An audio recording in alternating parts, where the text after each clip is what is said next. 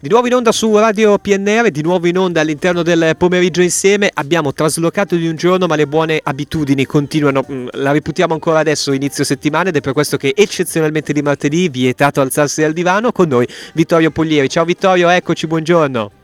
Ciao Carlo, finalmente ben ritrovato, un saluto a tutti gli spettatori. Abbiamo trasportato di un giorno la nostra rubrica, so che questa notte tu non hai dormito, quindi insomma tranquillo che ci Ero fremente.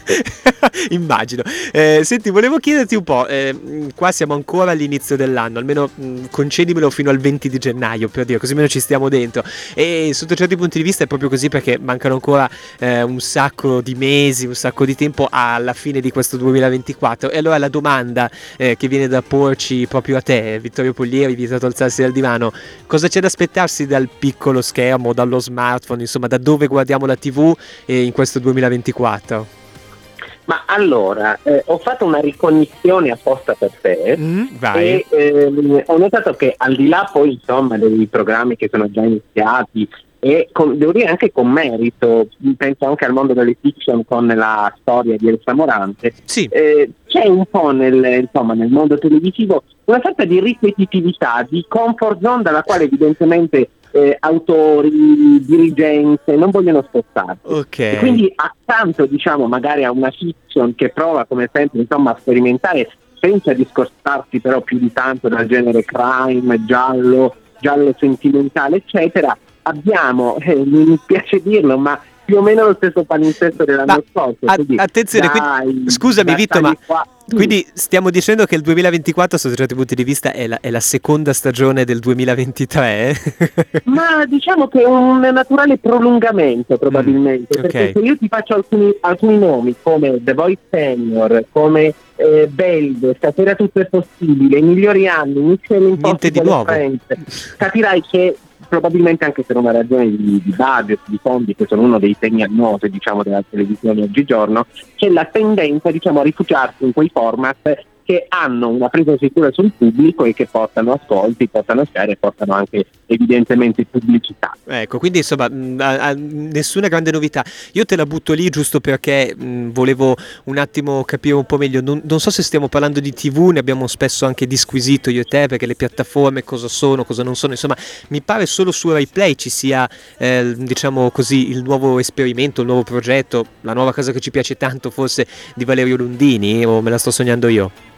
Sì, Valerio Londini ogni venerdì su RaiPlay con un format tutto nuovo. Effettivamente RaiPlay cerca di portare qualcosa di diverso, soprattutto però sempre nel mondo seriale, della sitcom sì, oppure sì, per esempio del, del, prodotto che parla a un pubblico di giovani soprattutto. E non a caso anche su RaiPlay sbarcherà dal primo febbraio anche la quarta stagione di Mare Fuori, certo. che è uno degli appuntamenti più attesi, perché in realtà non dobbiamo essere diciamo soltanto pessimisti, abbiamo ragione di credere che qualche prodotto comunque ci sorprenderà o ci saranno però anche delle prove, diciamo così, tutte da, da verificare, per esempio Giletti che torna sui, sui canali RAI, ah, per esempio okay. Barbara D'Urso ancora in cerca di una nuova casa.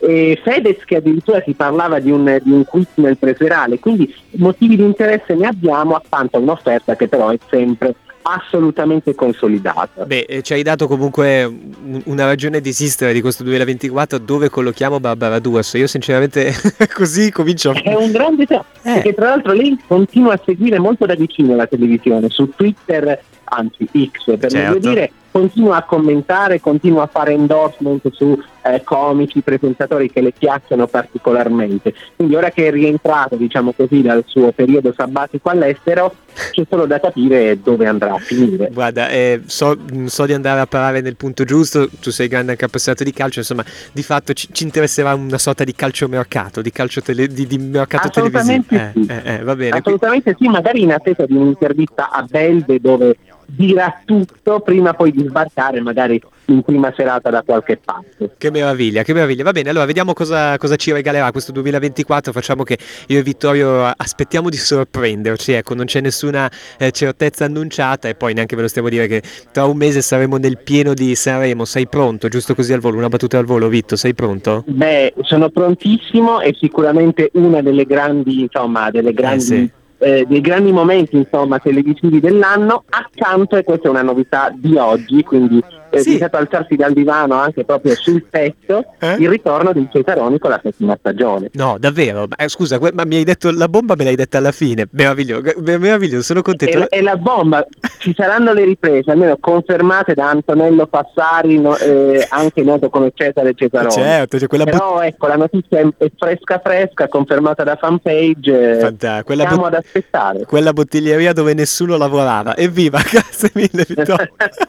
Ti vogliamo bene. Vietato alzarsi dal, dal divano, Vittorio Pollieri, questo che solitamente è lunedì, oggi invece è martedì. Grazie mille, ti auguro buon proseguimento, buon lavoro e ci sentiamo presto. Grazie Vitto, un abbraccio. A presto Carlo, un saluto a tutti.